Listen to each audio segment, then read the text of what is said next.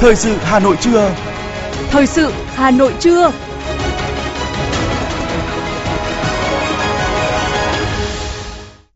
Kính chào quý vị và các bạn. Bây giờ là chương trình thời sự của Đài Phát thanh Truyền hình Hà Nội. Chương trình trưa nay, Chủ nhật ngày 23 tháng 4 có những nội dung chính sau đây.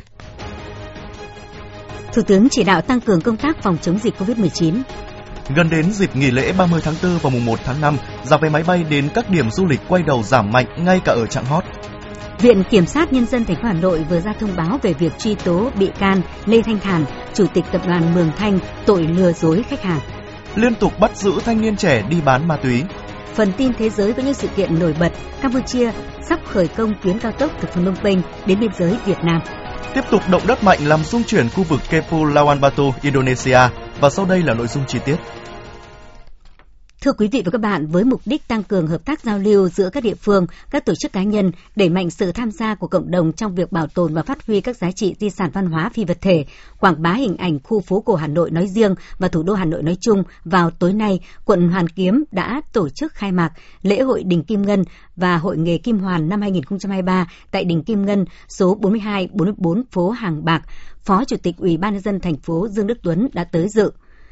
Thực hiện đề án nghiên cứu tổ chức lễ hội truyền thống trong khu phố cổ và khu vực Hồ Hoàn Kiếm nhằm phát huy các giá trị di sản, trong nhiều năm qua, lễ hội Đình Kim Ngân và Hội nghề Kim Hoàn luôn được quận Hoàn Kiếm quan tâm và thường xuyên tổ chức 5 năm một lần. Năm nay lễ hội được tổ chức với quy mô lớn hơn, phong phú hơn từ ngày 22 tháng 4 đến ngày 7 tháng 5 năm 2023, gồm nhiều hoạt động đa dạng như đoàn rước lễ hội truyền thống quy mô lớn, trang trí không gian nghệ thuật, trình diễn kỹ thuật nghề truyền thống kim hoàn, các sản phẩm kim hoàn của các địa phương, biểu diễn âm nhạc truyền thống, tọa đàm chuyên đề về nghề kim hoàn truyền thống.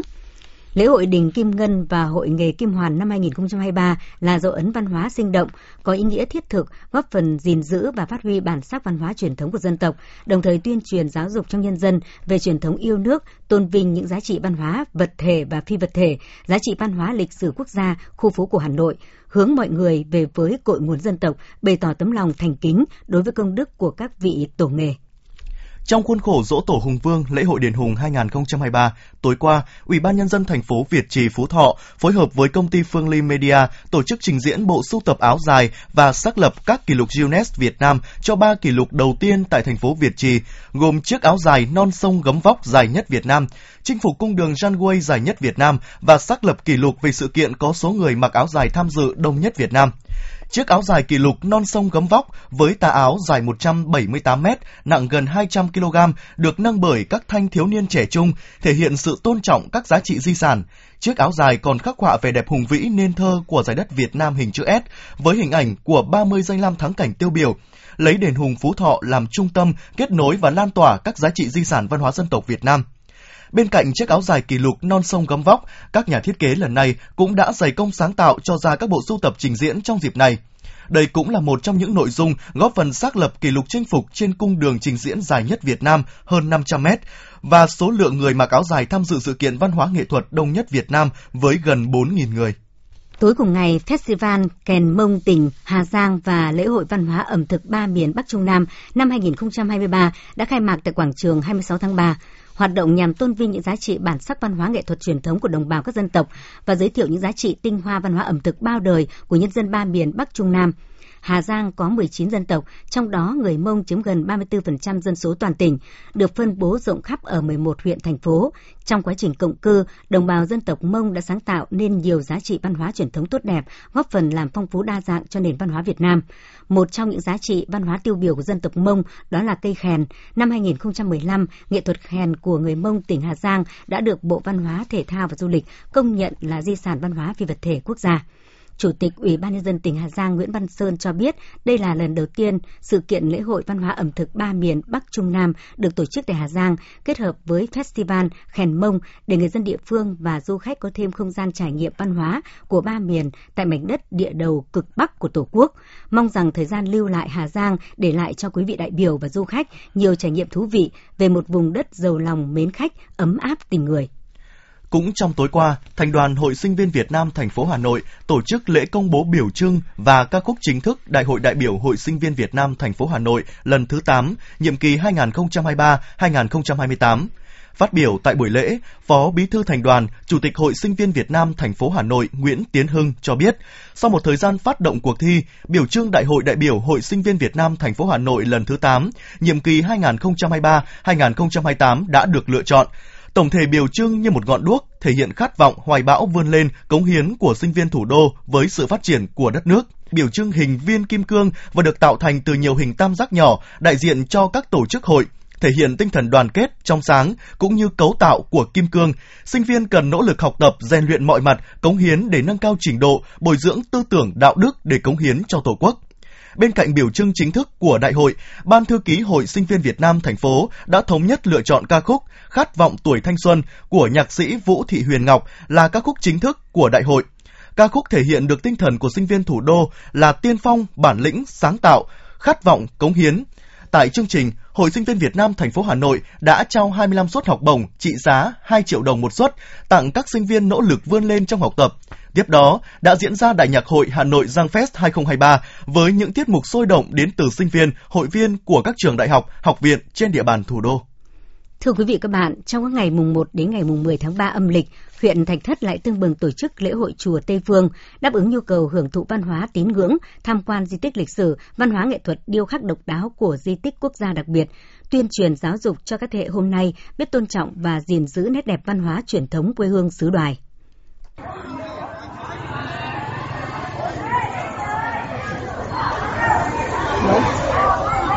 Khác với mọi năm, lễ hội truyền thống Chùa Tây Phương năm 2023 được tổ chức thời gian dài hơn với nhiều hoạt động phong phú và hấp dẫn. Các gian hàng trưng bày được bày bán vào kỳ ốt theo quy định, bảo đảm quy mô, trang trọng. Màn chống hội tưng bừng, lễ dân hương và các chương trình văn hóa văn nghệ đặc sắc với các hoạt động biểu diễn chống hội, ca múa nhạc, múa lân sư rồng, múa rối nước, đi cả kheo, ném còn, phục vụ du khách và Phật tử thập phương. Ông Đặng Đình Mạnh, Giám đốc Trung tâm Văn hóa Thông tin và Thể thao huyện Thạch Thất cho biết.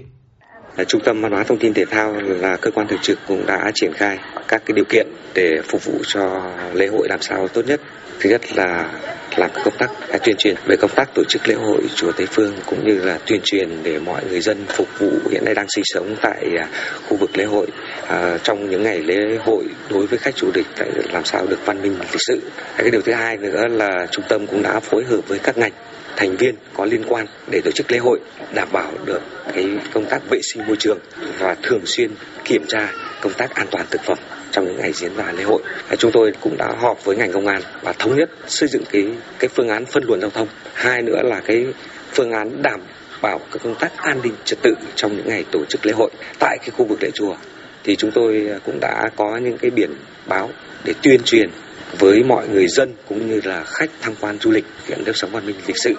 ờ, trong à, lễ hội. Tại lễ hội cũng diễn ra các hoạt động xúc tiến quảng bá du lịch, giới thiệu sản phẩm của các làng nghề truyền thống như đồ gỗ mỹ nghệ xã Canh Nậu, cơ kim khí xã Phùng Xá, nhà kẻ truyền gỗ xã Hương Ngải, quạt xã Tràng Sơn, mây giang đan xã Bình Phú, chuồn chuồn tre, trẻ lam, bánh tẻ xã Thạch Xá, chè kho xã Đại Đồng. Bà Nguyễn Thị Nguyệt, hộ kinh doanh hàng tại chùa Tây Phương chia sẻ. Tôi là người dân ở đây. Năm nay thì do huyện tổ chức quy mô như thế này để sắp xếp cho dân bán hàng. Khu nào đi, khu ý thì tôi là người bán hàng hàng lưu niệm thì ờ, không được bày bẩn những các đồ ờ, ra ngoài đường. Thực hành ờ, tất cả những cái gì mà huyện đề ra. thì năm nay huyện để tổ chức cho chúng tôi được cái hội to quá. Dân cũng phấn khởi. Đấy. Chúng tôi là có những cái sản phẩm làng nghề đặc sản những các thứ ở đây nơi đây về này. Để lễ hội diễn ra an toàn, văn minh, mang đậm bản sắc văn hóa, Công an huyện Thạch Thất đã phân công lực lượng đảm bảo công tác an ninh trật tự, phân luồng giao thông, thường trực ở các khu vực tổ chức trò chơi dân gian để du khách đến tham quan được hưởng chọn những hoạt động mang đậm nét văn hóa Việt của lễ hội. Thiếu tá Chú Đức Thủy, đội trưởng đội cảnh sát giao thông, công an huyện Thạch Thất cho biết. Thì đội sát giao thông trật tự cùng với ban à, chỉ đạo 197 tuyên truyền và đã xử lý cương quyết những số trường hợp vi phạm trên. Là riêng đối với thạch xá là có lối chùa rẽ vào chùa Tây Phương ngã tư tỉnh lộ 419 vào đến chùa Tây Phương khoảng một cây. Thì chúng tôi đã phối hợp với công an xã cùng với ban chỉ đạo là xuống cương quyết là cắt các vỉa, cái mái che mái vẩy thì đã sử dụng bằng được để trả lại cái hành lang an toàn giao thông. Và cái hành lang đường đi bộ cho cái tuyến đường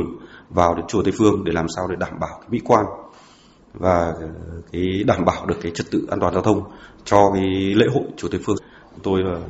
luôn luôn là phải cắt cử cán bộ đặc biệt nhất đó là cái tổ trật tự để là tập trung vào cái xử lý cái tuyến đường tỉnh lộ 49 đó để cho khách người ta về thập phương người ta về người ta nhìn thấy được cái, cái văn minh đô thị của tuyến huyện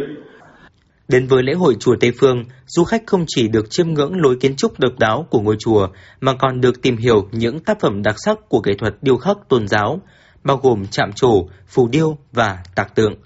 Lễ hội chùa Tây Phương đã thu hút rất đông khách đến cầu nguyện, dự lễ, vui hội và thưởng ngoạn cảnh đẹp tự nhiên của vùng đất cổ và càng thêm tự hào về một nét văn hóa đặc sắc của xứ đoài. Tháng 4 cách đây 48 năm, từng đoàn quân ảo ảo như thác lũ tiến về Sài Gòn. Khoảnh khắc lá cờ giải phóng tung cánh trên bầu trời ngày 30 tháng 4 năm 1975 chính là một dấu mốc vĩ đại trong lịch sử dân tộc. Tổ quốc thống nhất, Bắc Nam sum họp, đất nước chọn niềm vui, bước vào kỷ nguyên mới, độc lập và tự do.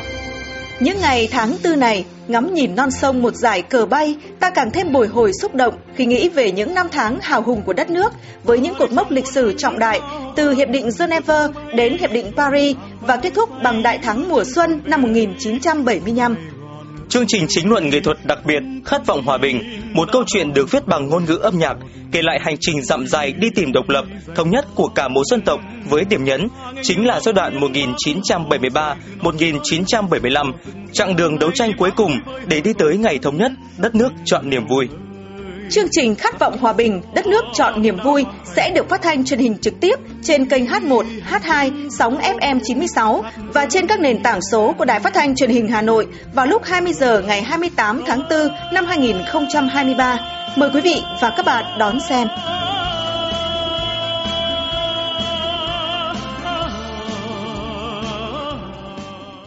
Chương trình thời sự xin được tiếp tục với những thông tin kinh tế. Thưa quý vị các bạn, để chuẩn bị cho đợt thanh tra lần thứ tư của Ủy ban châu Âu về các hoạt động đánh bắt IUU, các địa phương ven biển đang khẩn trương giả soát nhiều công việc để đáp ứng yêu cầu khi có đoàn thanh tra kiểm tra. Theo dự kiến, đoàn thanh tra của Ủy ban châu Âu sẽ sang Việt Nam từ ngày 23 tháng 5 đến ngày 31 tháng 5. Đây là lần thứ tư đoàn sang Việt Nam và cuộc làm việc lần này có tính chất quyết định về việc liệu Việt Nam có gỡ được thẻ vàng thủy sản hay không. Chính vì vậy, vào lúc này, các tỉnh thành ven biển đang gấp rút bàn thảo và tìm các giải pháp để thực hiện triệt đề những khuyến nghị của Ủy ban châu Âu. Việc nỗ lực gỡ được thẻ vàng không chỉ thể hiện Việt Nam đang hướng đến việc khai thác bền vững, mà còn khẳng định vị thế của một đối tác tin cậy, có trách nhiệm và uy tín trên thị trường quốc tế.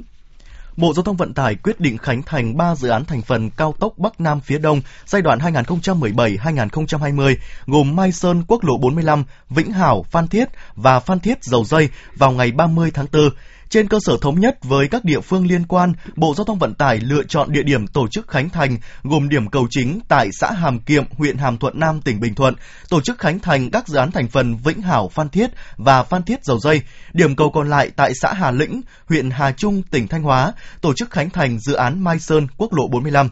Hiện các chủ đầu tư nhà thầu tập trung hoàn thiện các công việc còn lại để đủ điều kiện đưa các dự án vào khai thác. Ba dự án cao tốc nói trên có tổng chiều dài hơn 260 km, tổng mức đầu tư hơn 35.600 tỷ đồng bằng nguồn vốn ngân sách nhà nước.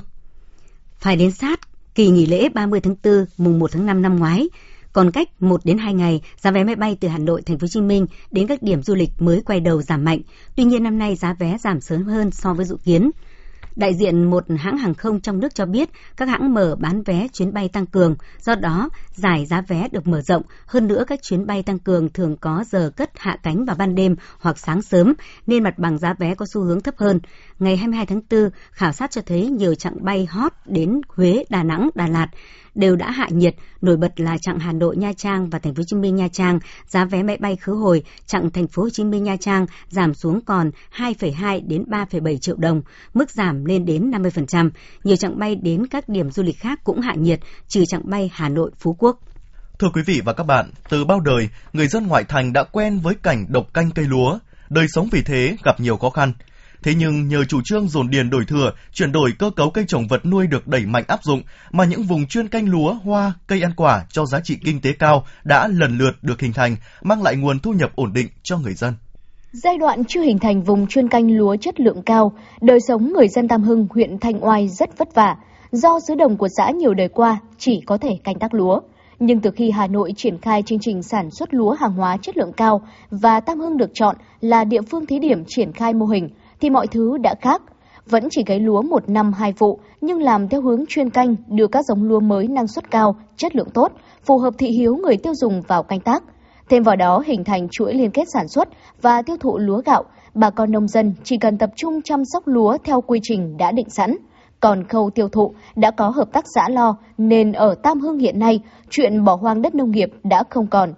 100% diện tích đất nông nghiệp đều trồng lúa. Đến nay diện tích cấy lúa của Tam Hưng lên đến 730 ha, trong đó có 250 ha trồng nếp cái hoa vàng, còn lại là giống bắc thơm số 7 và một số giống lúa khác. Mỗi năm cung ứng từ 1.000 đến 1.400 tấn gạo chất lượng cao cho thị trường, với mức giá tiêu thụ thông qua chuỗi liên kết cao hơn ngoài thị trường tự do khoảng 10%, đã giúp người dân nơi đây yên tâm canh tác và duy trì mô hình sản xuất an toàn. Ông Nguyễn Văn Bình, thôn Song Khê, xã Tam Hưng, huyện Thanh Oai cho biết.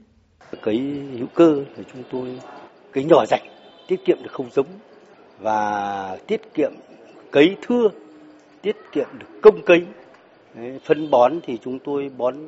phân ủ, phân động vật, ủ loại mục chúng tôi mới bón,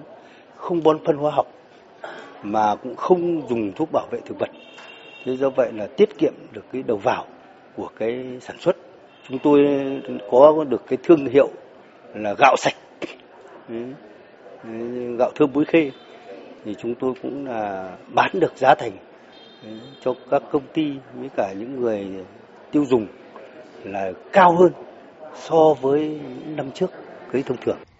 Việc triển khai đề án tái cơ cấu ngành nông nghiệp theo hướng nâng cao giá trị gia tăng, phát triển bền vững, thời gian qua đã tạo điều kiện cho Hà Nội thực hiện chuyển đổi đất lúa kém hiệu quả sang cây trồng giá trị cao. Qua đó, tạo động lực cho nhiều địa phương trên địa bàn thành phố khai thác tiềm năng, lợi thế đồng đất, tăng thu nhập cho nông dân. Hiệu quả đã được chứng minh, nhưng để sản xuất nông nghiệp có năng suất chất lượng cao và phát triển bền vững, không thể chỉ dừng lại ở những mô hình điểm.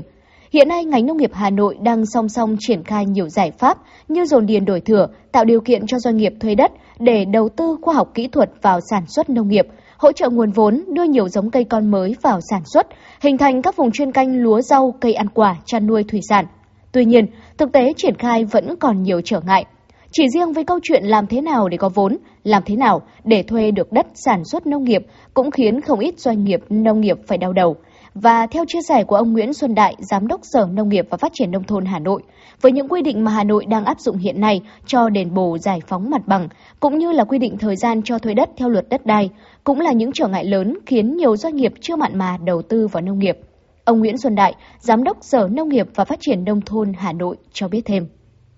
Hiện nay là một trong những ít số địa phương mà áp dụng cái chính sách đền bù giải phóng mặt bằng ấy, à, áp dụng kịch khung của quy định của chính phủ với à, năm 5 lần thế và thực tế thì một hecta khi mà thu hồi để triển khai dự án, giá trị cái tiền đền bù giải phóng bằng khoảng gần 10 tỷ đồng. Như vậy là chúng ta phải bỏ ra cái lượng vốn ban đầu riêng về cái đất đai này để mà một cái doanh nghiệp áp dụng cái tiến bộ khoa học kỹ thuật vào làm dự án nông nghiệp là tương đối lớn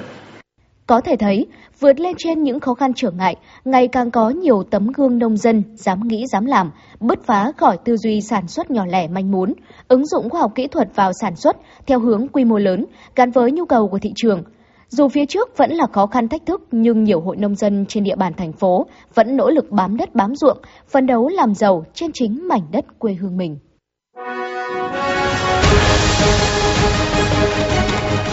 Thời sự Hà Nội, nhanh, chính xác, tương tác cao. Thời sự Hà Nội, nhanh, chính xác, tương tác cao.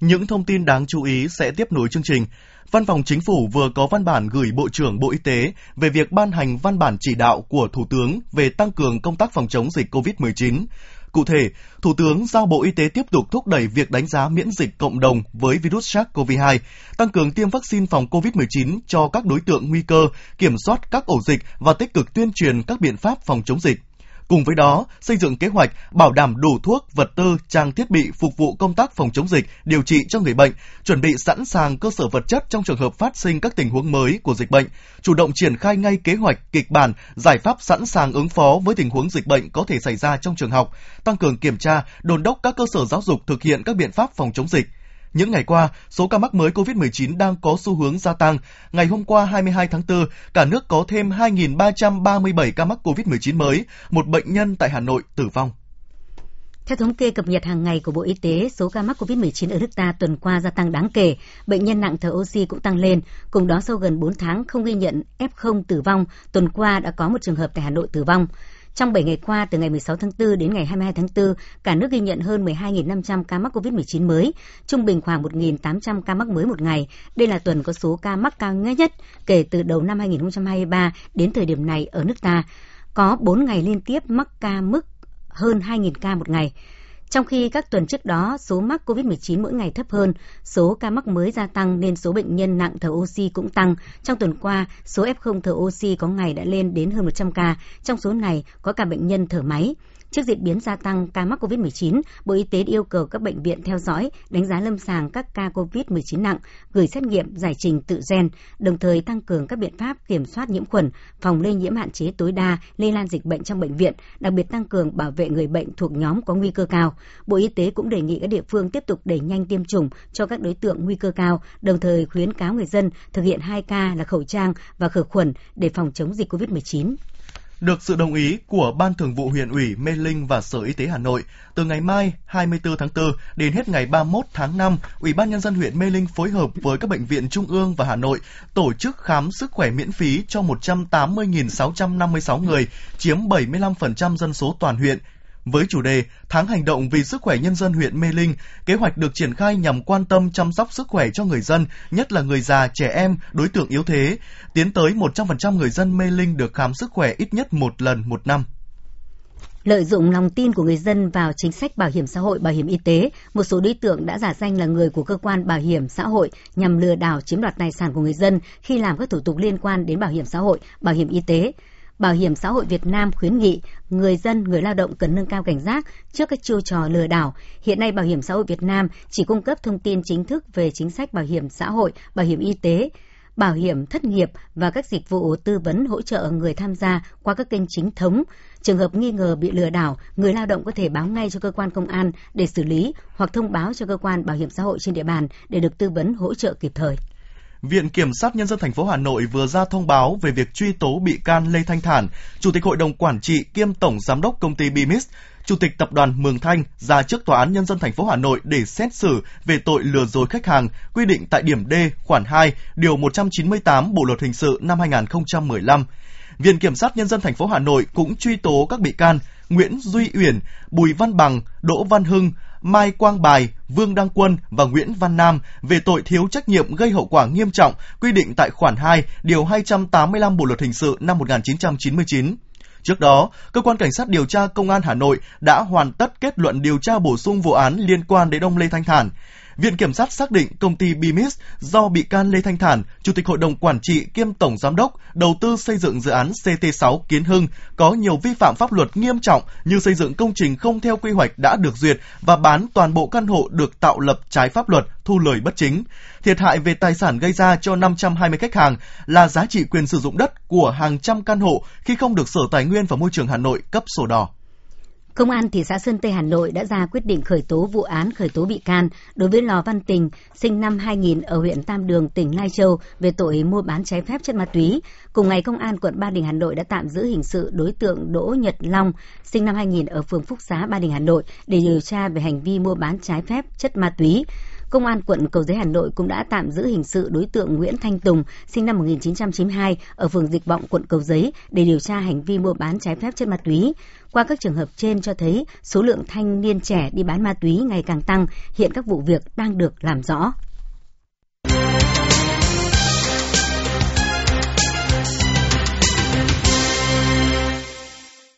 Quý vị và các bạn đang nghe chương trình thời sự của Đài Phát thanh Truyền hình Hà Nội. Phần tin thế giới sẽ tiếp nối chương trình. Campuchia sắp khởi công tuyến cao tốc từ Phnom Penh đến biên giới Việt Nam. Thông tin trên được Bộ trưởng Giao thông Công chính Campuchia Sun Chanthon xác nhận. Bộ Giao thông Công chính Campuchia đang triển khai các phần việc cuối cùng cho việc khởi công xây dựng tuyến đường cao tốc mới nối thủ đô Phnom Penh của nước này với thành phố Ba Vét, tỉnh Svereng, giáp cửa khẩu Mộc Bài, tỉnh Tây Ninh vào tháng 6 năm 2023, kết nối với đường cao tốc Mộc Bài, thành phố Hồ Chí Minh của Việt Nam. Dự kiến Thủ tướng Samdech Techo Hun Sen sẽ chủ trì lễ khởi công công trình đường cao tốc Phnom Penh Ba Vét, dự án đường cao tốc thứ hai ở quốc gia Đông Nam Á này với tổng kinh phí đầu tư khoảng 1,6 tỷ đô la Mỹ, tổng chiều dài toàn tuyến 138 km nhằm tăng cường kết nối và thúc đẩy phát triển kinh tế xã hội ở các tỉnh biên giới, nhất là hoạt động xuất khẩu và thương mại ở khu vực biên giới hai nước Campuchia, Việt Nam và các nước trong khu vực. Tối qua, hàng chục nghìn người dân Israel đã tập trung về 150 địa điểm trên toàn quốc, trong đó có Tel Aviv vẫn tiếp tục là tâm điểm với số lượng người xuống đường đông đảo nhất nhằm phản đối kế hoạch cải cách tư pháp của chính phủ. Mặc dù hôm 27 tháng 3, Thủ tướng Benjamin Netanyahu đã tuyên bố tạm hoãn thúc đẩy kế hoạch cải cách tư pháp để tiến hành tham vấn và đối thoại rộng rãi hơn, nhưng người dân Israel vẫn kiên trì xuống đường trong tuần thứ 16 liên tiếp với mục đích đòi chính phủ phải từ bỏ hoàn toàn kế hoạch gây tranh cãi này.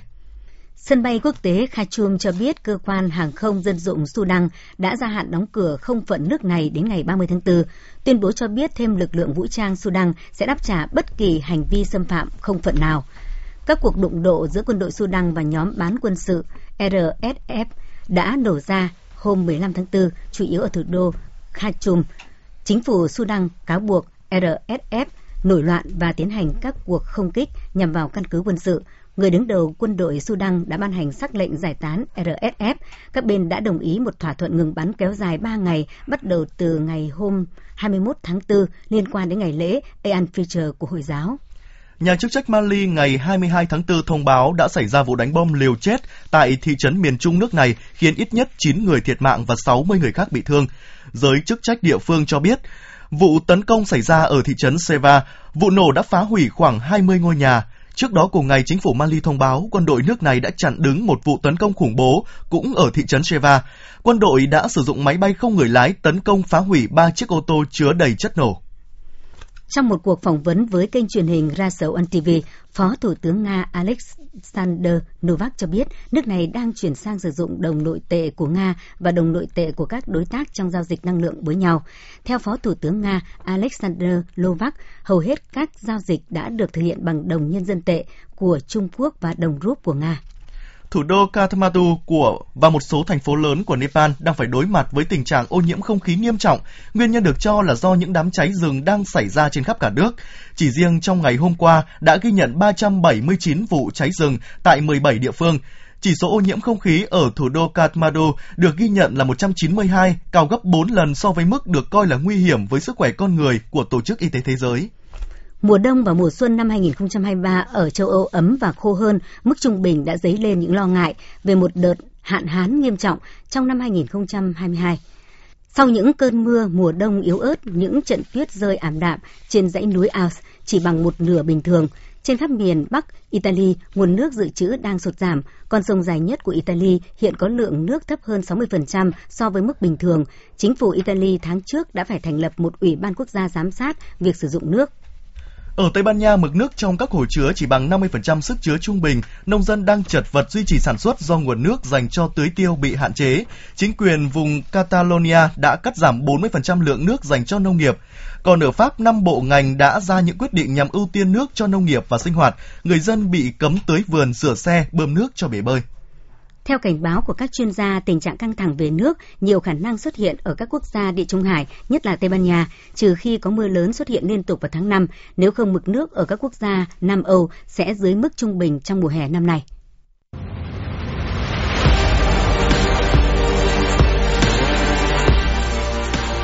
Bản tin thể thao.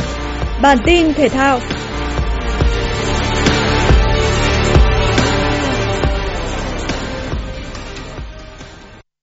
chạm trán U19 Đà Nẵng trong trận đấu mở màn vòng chung kết giải U19 vô địch quốc gia. Đương kim vô địch U19 Hà Nội được đánh giá cao hơn đối thủ nhờ chất lượng đội hình và phong độ cao từ vòng loại, tạo nhiều cơ hội, liên tục vây hãm khung thành U19 Đà Nẵng, song lại thiếu sự chính xác trong khâu dứt điểm. Đội bóng thủ đô bất ngờ phải nhận bàn thua cuối hiệp 1. Sau giờ nghỉ, U19 Hà Nội đẩy cao đội hình tìm bàn gỡ. Phút 46, tiền vệ Xuân Toàn kiến tạo cho Sĩ Đức ghi bàn gỡ hòa một đều. Sau khi có được bàn gỡ, U19 Hà Nội vẫn là đội chơi chủ động và kiểm soát được thế trận tốt hơn. Dù vậy, đoàn quân của huấn luyện viên Dương Hồng Sơn không thể có thêm bàn thắng nào. Trung cuộc, U19 Hà Nội và U19 Đà Nẵng cầm chân nhau với tỷ số hòa một đều. Ở trận đấu diễn ra sau đó, U19 Khánh Hòa có cuộc đối đầu với chủ nhà Tây Ninh. Dù được đánh giá cao nhưng cũng phải chờ đến đầu hiệp 2, U19 Khánh Hòa mới có được bàn thắng vươn lên dẫn trước nhờ công của anh Kiệt. Sau bàn thua, U19 Tây Ninh vùng lên mạnh mẽ, tuy nhiên vẫn không thể đánh bại được sự xuất sắc của thủ thành Chí Khang bên phía Khánh Hòa. 1-0 là tỷ số cuối cùng của trận đấu. Với kết quả này, U19 Khánh Hòa tạm đứng đầu bảng A với 3 điểm, vị trí cuối bảng thuộc về chủ nhà Tây Ninh. Vòng 30 La Liga, các cầu thủ Real Madrid có cuộc tiếp đón Celta Vigo trên sân nhà và đây là cơ hội không thể tốt hơn để thầy trò huấn luyện viên Carlos Ancelotti có thể giành thêm một chiến thắng nữa ở mùa giải năm nay. Tuy nhiên cũng phải tới phút 42, người hâm mộ kênh kèn trắng mới có dịp ăn mừng bàn thắng với tỷ số 1-0 nhờ công của Marco Asensio. Cũng chính tiền vệ này là người đã kiến tạo để Eden Militao nâng cách biệt lên thành 2-0 cho đội chủ nhà chỉ ít phút sau khi hiệp 2 bắt đầu. 2-0 là tỷ số chung cuộc của trận đấu với chiến thắng nghiêng về phía các cầu thủ Real Madrid. Dự báo thời tiết, Trung tâm Dự báo Khí tượng Thủy văn Quốc gia cho biết dịp nghỉ lễ 30 tháng 4 mùng 1 tháng 5 kéo dài 5 ngày, thời tiết hầu khắp các nơi trên cả nước đều chung hình thái có nắng, khả năng xuất hiện nắng nóng nhưng không gai gắt. Dự báo thời tiết các tỉnh Bắc Bộ ngày 23 tháng 4, ngày nắng, riêng phía Tây Bắc Bộ có nắng nóng và nắng nóng gai gắt, có nơi đặc biệt gai gắt. Chiều tối và đêm có mưa rào và rông vài nơi, riêng vùng núi có mưa rào và rông rải rác. Ngày 24 đến ngày 25 tháng 4, ngày 24 tháng 4 có mưa rào và rông vài nơi, riêng khu Tây Bắc có nắng nóng cục bộ. Từ chiều tối và đêm 20 24 tháng 4 có mưa rào và rông rải rác, cục bộ có mưa vừa mưa to. Từ ngày 26 tháng 4 đến ngày mùng 3 tháng 5, phổ biến ít mưa, ngày nắng. Riêng khu Tây Bắc từ ngày 30 tháng 4 đến mùng 3 tháng 5 có khả năng xuất hiện nắng nóng nhưng không gai gắt. Quý vị và các bạn vừa nghe chương trình thời sự của Đài Phát thanh Truyền hình Hà Nội, chỉ đạo nội dung Nguyễn Kim Khiêm, chỉ đạo sản xuất Nguyễn Tiến Dũng, tổ chức sản xuất Trà My, chương trình do biên tập viên Thủy Chi, các phát thanh viên Võ Nam Thanh Hiền cùng kỹ thuật viên Kim Thoa thực hiện. Xin chào và hẹn gặp lại trong chương trình thời sự 19 giờ tối nay.